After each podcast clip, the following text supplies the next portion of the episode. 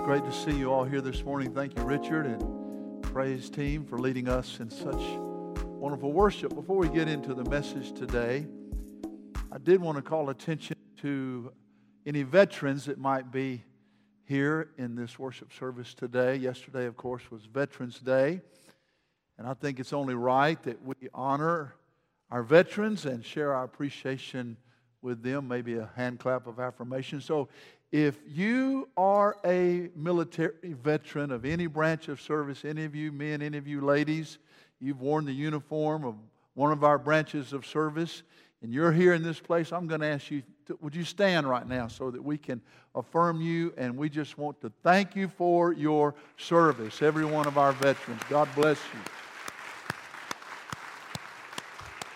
Amen. Amen. We really do appreciate you. If you've got your copy of God's Word, I'm going to invite your attention to the Gospel of John, John chapter four. We're going to be unpacking some verses in this chapter, beginning with verse twenty-seven and going down there to verse thirty-eight, but we'll refer to some other parts of this passage as we have today the second message in our series, A Heart for the Harvest. Last Sunday, our message was entitled Laboring in the Lord's Harvest. We looked at Matthew chapter nine, especially where Jesus says that the harvest is plentiful, but the laborers are few. Of course, he's speaking about spiritual reaping of souls, the harvest of people that we reap for the Master. And you'll note on the screen there and on your listening guide today, our message is entitled Looking for a Larger Harvest. It is in this fourth chapter of John that Jesus makes the statement there in verse thirty-five to his disciples, and I believe across the centuries of time and the continents of space to us, to say, look, lift up your eyes, see that the fields are ripe, they're ready, they're prime, they are white unto harvest. Now, anybody whose life has been touched by life on a farm in some way knows the importance and the urgency of the harvest, and also the joy that comes when the harvest is brought in. Jesus Christ lived in that kind of world. He lived in an agricultural society. His most basic parable had to do with a sower who went out with seed and different kinds of soil, and he's talking about the harvest, but Jesus applies that to spiritual harvesting. So that's at the heart of this series. And our text today comes in the context of one of the most famous conversations that Jesus had there in John chapter four with a lady that we've come to know simply as the woman at the well.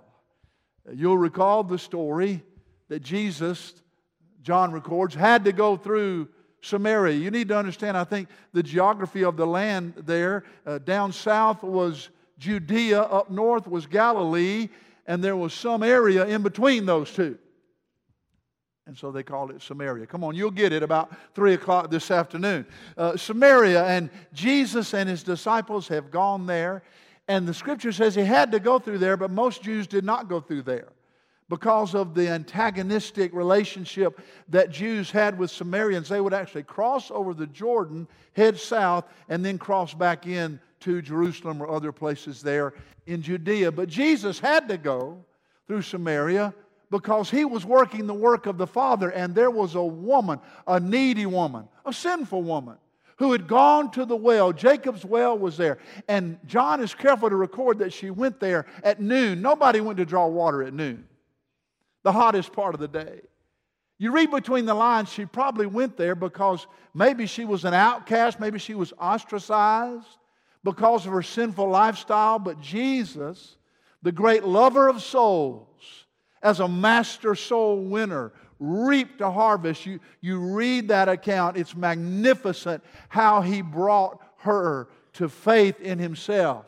he gently touched her at the point of her sin. Go call your husband. When he had created a thirst in her, if you knew who you were talking to, you would ask me for a drink.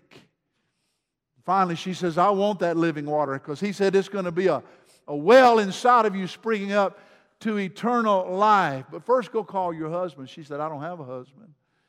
He said, you've spoken right. You've already had five men. The man you're living with now is not your husband. So I believe he put his finger on her sin. She was convicted. You see, Jesus knew that people were drinking from all kinds of wells in life, trying to get satisfaction. But he said this, whoever drinks this water is going to thirst again. Friend, you could write that over any well of life. But he says, you come to me, I will give you living water. And so John records that she left her water pot. She wasn't thirsty anymore. And she went into town, and the town outcast suddenly becomes the town evangelist, and she says, come out here and see a man. He told me everything I'd ever done. You see, Christ had even revealed to her that he was the Messiah. So the disciples have come back. They saw him talking to the woman. They didn't really understand that. That wasn't really kosher in that society, especially a, a Samaritan woman, but they, they knew better than to ask him about it. But when this story unfolds, as we'll see in a moment, the townspeople are flocking out to meet this man that the woman at the well has told them about. And that's when Jesus says, lift up your eyes. I want you to see the harvest. The fields are white to harvest. You'll note on the screen and on your listening guide this one introductory truth, and it is this. There are great lessons about spiritual harvesting that come from the conversion of the woman at the well and the curiosity surrounding it. The disciples were curious about it. Of course, the town folk were curious about it. And Jesus seizes upon this whole event to teach lessons that I think are so important for us today about bringing in the harvest spiritually. So three things I want you to note today as we kind of unpack some of these verses. Number one, I want you to note there on your listening guide, the food that is refreshing. Christ is going to make a comment to them. You see it there on the screen in verse thirty-two. But he said to them, I have food to eat that you do not know about. Jesus is referencing a kind of food that satisfied them that they had not yet wrapped their minds around. Now, I want you to understand this truth. There is a reason why we emphasize things in the Christian life for you. For example, giving. Giving financially.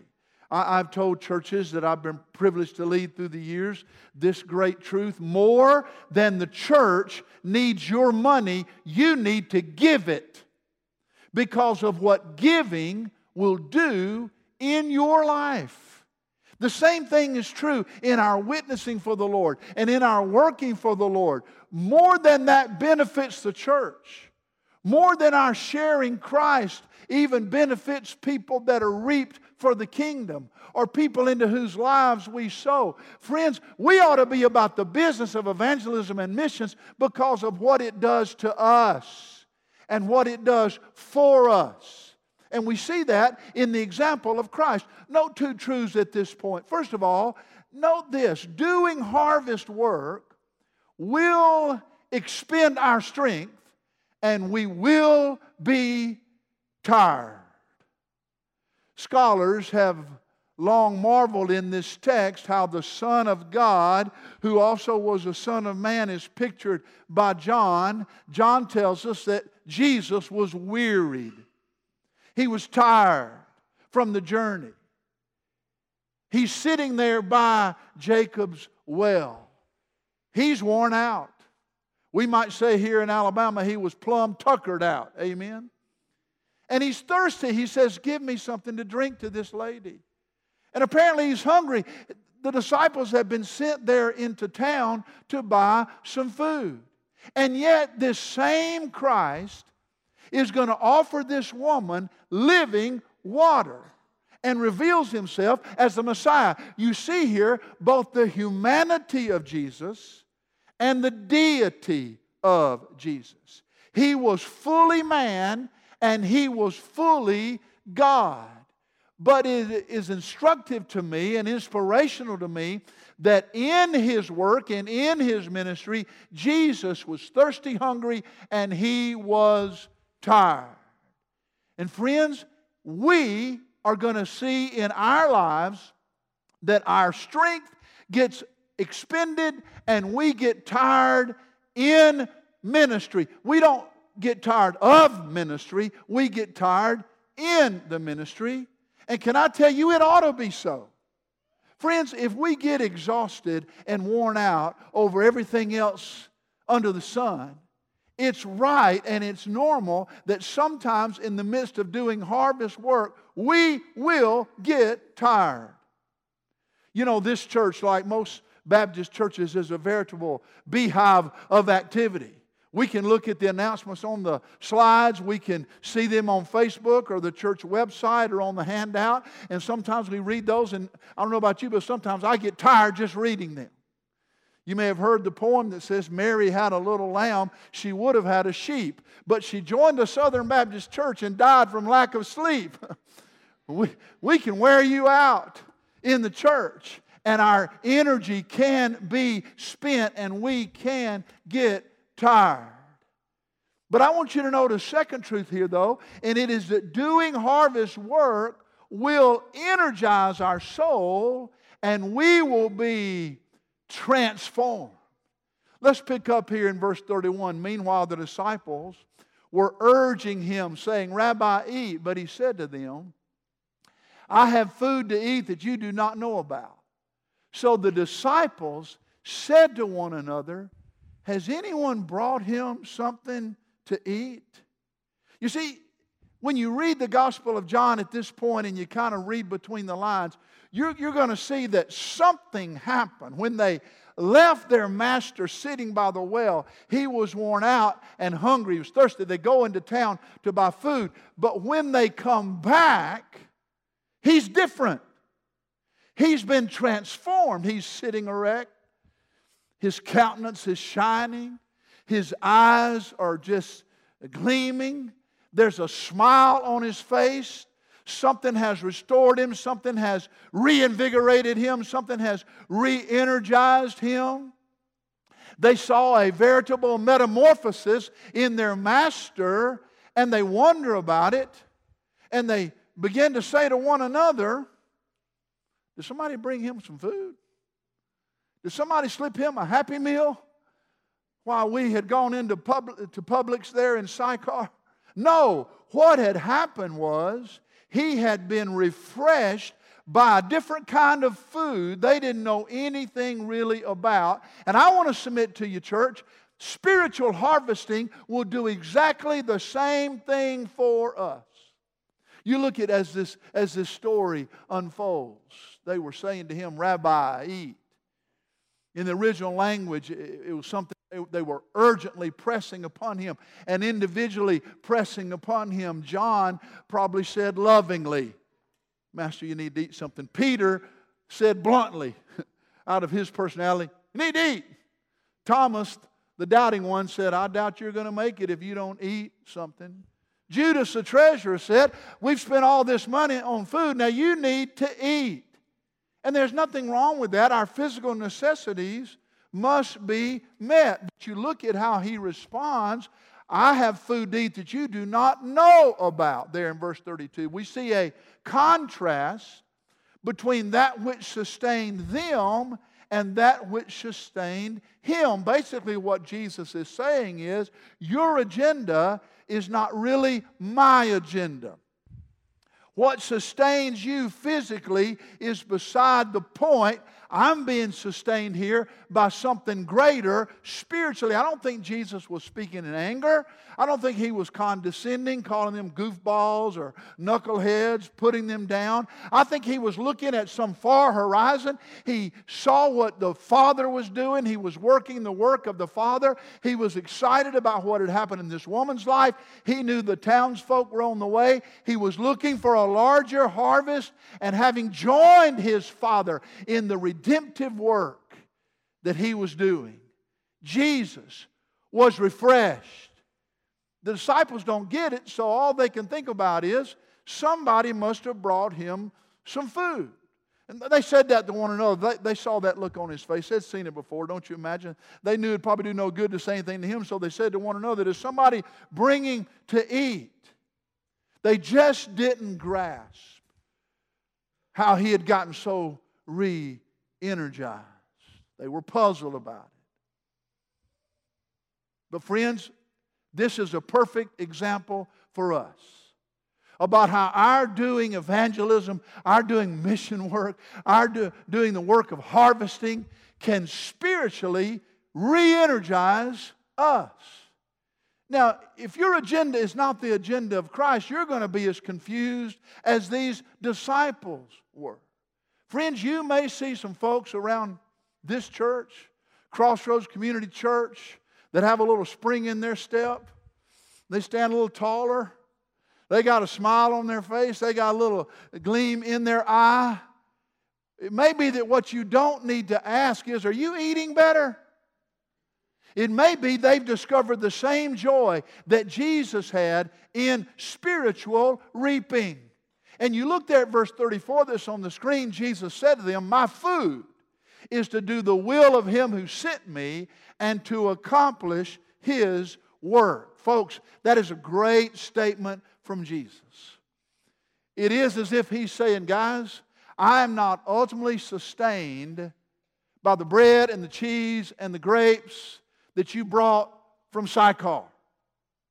I am sustained by doing what I've just done, witnessing and seeing this sinful woman's life changed. It has charged me up, and there's more harvest to come.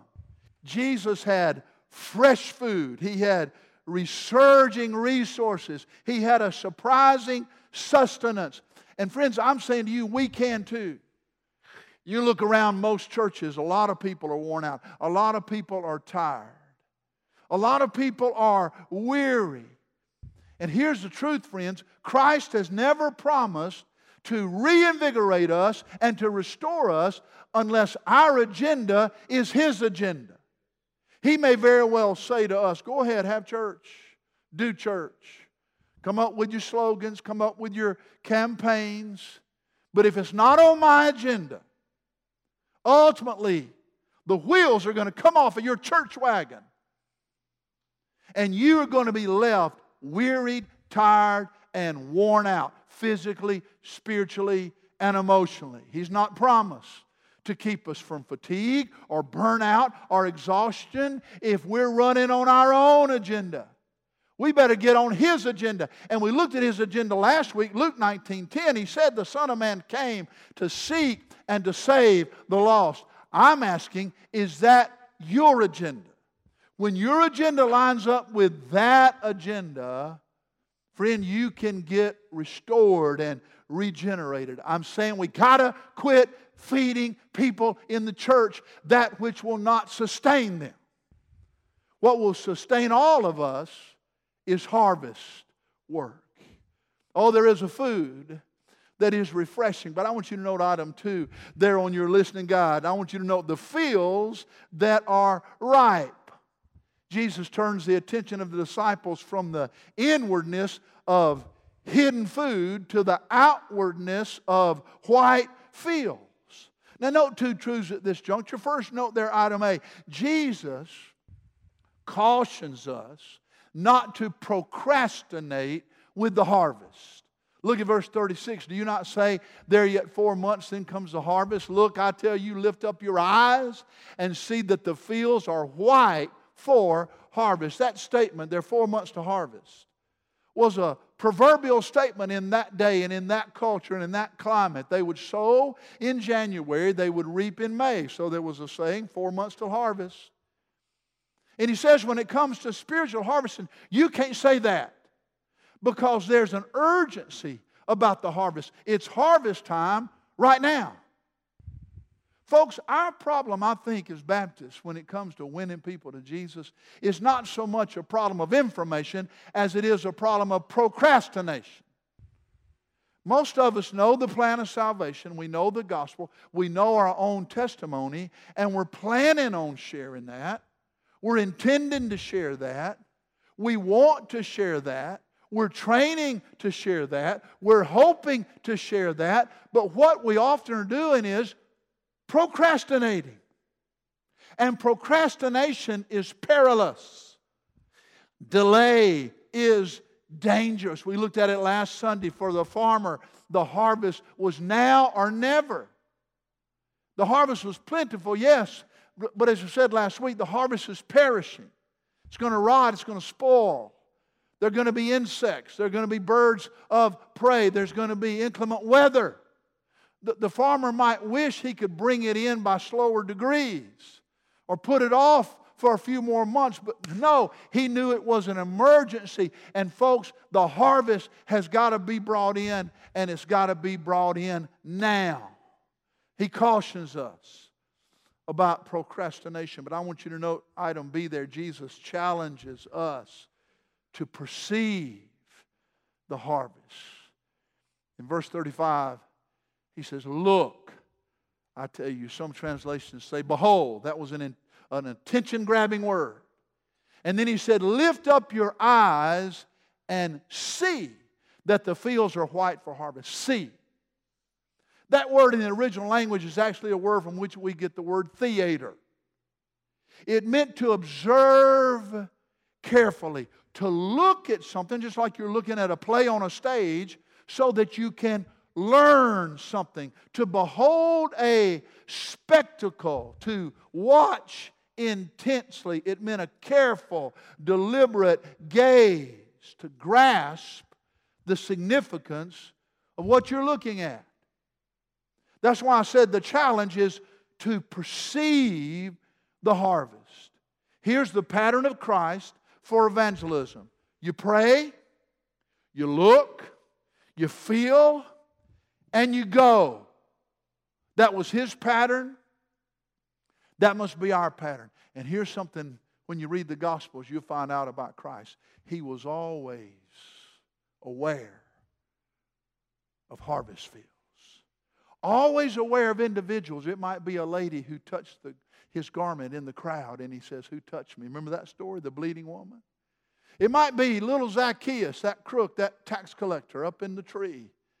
Jesus turned aside really from all of redemptive history. He was headed to Jerusalem to die, and he goes to that tree, says, you come down, I'm going to your house today. It might be a blind Bartimaeus sitting by a roadside just yelling out, Son of David, have mercy on me. But he stopped because he really perceived people and their needs, and he saw them as harvest fields. And I want you to look at these verses beginning there with verse twenty-seven. I want you to note how this story continues to unfold. Just then his disciples came back. They marveled that he was talking with a woman, but no one said, what do you seek? Or why are you talking with her? So the woman left her water jar and went away into town and said to the people, come see a man who told me all that I ever did. And then look at how that verse ends. She says, can this be the Christ? And verse thirty, they went out of the town and were coming to him. Do you see it? He's just said to these fellows, I've got sustenance. I've got a food you don't know anything about. I'm refreshed. I'm reinvigorated. But if you guys would just lift up your eyes and look, what was happening? The townsfolk were coming over the hill, headed out to the well. And he's basically saying, there they come, boys. I want you to look at the crowds, see them as harvests, as fields that are white for harvest. If they just look. If they had just opened their eyes, they would have perceived a harvest. I want to ask you, how do you see people around you? Especially lost people. Do you look at them in condescension? Do they disgust you? Do they disappoint you? Do you look at people wondering what they can do for you? Do you look at people just curious about them? No, no. Here's how we're to look at people. We're to see people as a potential harvest. Dear lady, dear fellow, if you're a school teacher, how do you see your students? Just as kids in a class, young people in the classroom, or do you see them as a potential harvest? Mister Businessman, Mister Business Lady, how do you see your employees? How do you, dear friend, where you work, see your fellow workers? Do you just see them as somebody to kind of hang out with at the water cooler and swap jokes, or do you see them as a potential harvest? Young people, boys and girls, how do you see your fellow students? Do you see them as just buddies, pals, classmates? Or do you see them as a potential harvest? Whomever it might be, any friend, any relative, any associate, any neighbor, in any of your circles of life, would you ask God to help you to perceive, to really open your eyes and see them as a potential harvest? There's a food that is refreshing. There are fields that are ripe. But notice this third and final truth, and that is the fruit that is rewarding. Verse thirty-six, Jesus says, already the one who reaps is receiving wages and gathering fruit for eternal life, so that sower and reaper may rejoice together. Jesus says, when you're in the harvesting business spiritually, when you're reaping, there are wages. And what is the wage? The sower and reaper may rejoice together. They have a gladness. There's nothing like the joy of reaping.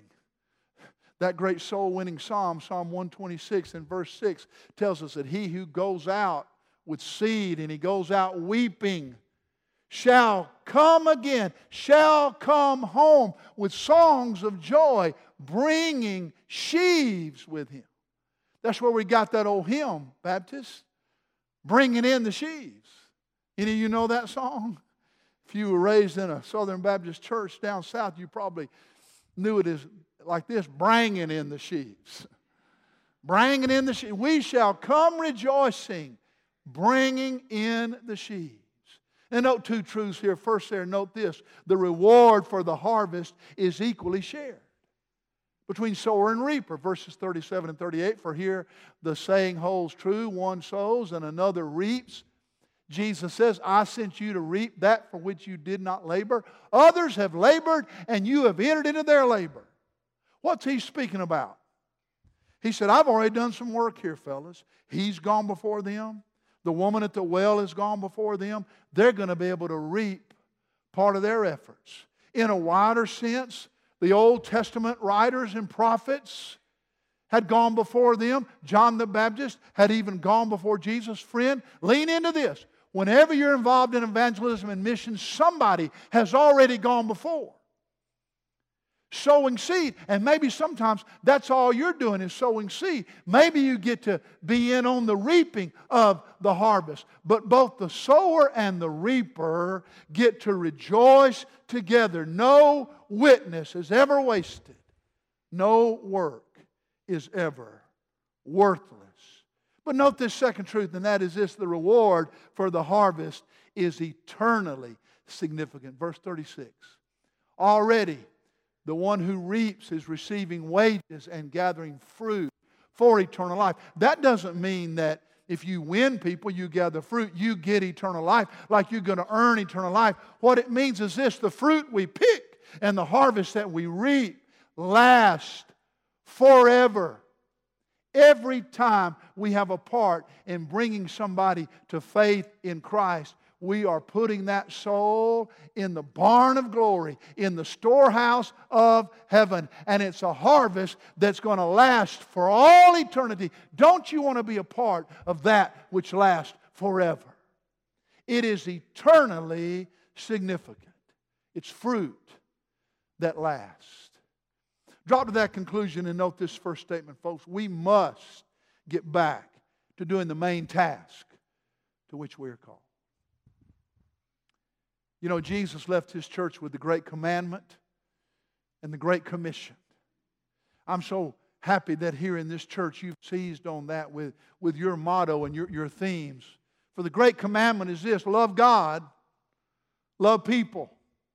I see that on your publications. I see that around the church. Love God, love people. That's the great commandment. And then the great commission, Jesus said, was to go and to make disciples, and that's another part of your slogan, make disciples. But folks, we can't make disciples and teach them to observe everything He's told us unless we what? Unless we go. Unless we get out into the fields. I've long said this, it's not original with me, but when it comes to the church, the main thing is to keep the main thing the main thing. And the main thing is bringing in the harvest.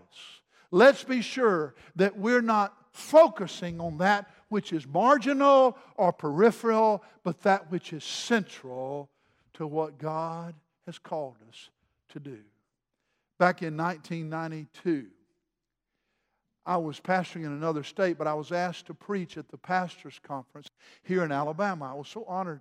And I looked on the program, and right before me was Doctor Cecil Taylor. I did not know him, but it said that he was the head of the religion department at the University of Mobile. Probably Mobile College even back then. I think now it's the chair of Christian studies. And I thought, in, in just my arrogance, I thought, well, this is going to be as exciting as watching paint dry, some professor, you know, head of a religion department preaching. Let me tell you, he preached the paint off the walls. I'll never forget the story that Doctor Taylor told about a time when he was a little boy and he went to see his grandfather and grandmother. They were living on a farm, and he said that Granddaddy woke him up early one morning. He said, come on, got some things we need to do. And went out with his grandfather as he milked the cow, and he said, I want you to gather up a few eggs. Grandmama's going to cook a breakfast. And so he brought those in, and he said, I want you to get a, a few logs and come put them over here by the fire. And then he said, breakfast is not quite ready, so why don't you just sweep off the, the back porch. He did that. He said, all right, now, I want you to set the table for breakfast. And he said, he did, and Grandmama fed, fed him a, just a magnificent breakfast. And he said he was so full and And sleepy, he went back and got in bed and pulled the covers over him. Granddaddy came in and nudged him and said, no, no, no, no, it's time to go to work. He said, go to work? Granddaddy, what do you think we've been doing? And his granddaddy said this, son, Cecil, what we do around the house is chores. The work is in the field. And Doctor Taylor said, what we do around the church house is chores. Teaching, ushering, greeting, serving on committees, serving in the music ministry, working with kids. Thank God for all of that. But friends, let this settle in. Those are chores. The real work is in the field. When I heard that story, I thought of that song that Lanny Wolf wrote so many years ago. Let me just read the lyrics and we're done. There's peace and contentment in the Father's house today. Lots of food on His table and no one is turned away. There is singing and laughter as the hours pass by, but a hush calms the singing as the Father sadly cries. My house is full, but my field is empty. Who will go and work for me today? It seems my children all want to stay around my table, but no one wants to work in my field. No one wants to work in my field. So the second verse says, push away from the table, look out through the window pane, and just beyond this house of plenty lies a field of golden grain, and it is ripe unto harvest. But the reapers, where are they? In the house? Oh, can't the children hear the Father sadly say? And what does He say? He says, my house is full, but my field is empty. Who will go and work for me today? It seems my children all want to stay around my table, but no one wants to work in my field. No one wants to work in my field. Note that last admonition in our prayer. Let's all accept the challenge to get out of the Father's house and into His fields. Amen, church. Amen. Our heads are bowed, our eyes are closed. As we enter this time of prayer, the band will be making their way here to the stage to lead us in this song. It'll be a song of closing, but a song of invitation. And I'm going to be here at the front to greet you. If anyone needs to be reaped today, you need to be saved, you can come. Or maybe you need to join the church, you can come. Maybe you need prayer, you can come. Let's all make a fresh commitment to get out from just around the table, out of the Father's house, where we may be doing a lot of chores, but let's remember that the work is in the field. Make a fresh surrender to be a reaper. Father God, have your way now in this invitation. May those upon whose hearts you're tugging come as you lead them. We pray these things in Jesus' name and for His sake. Amen.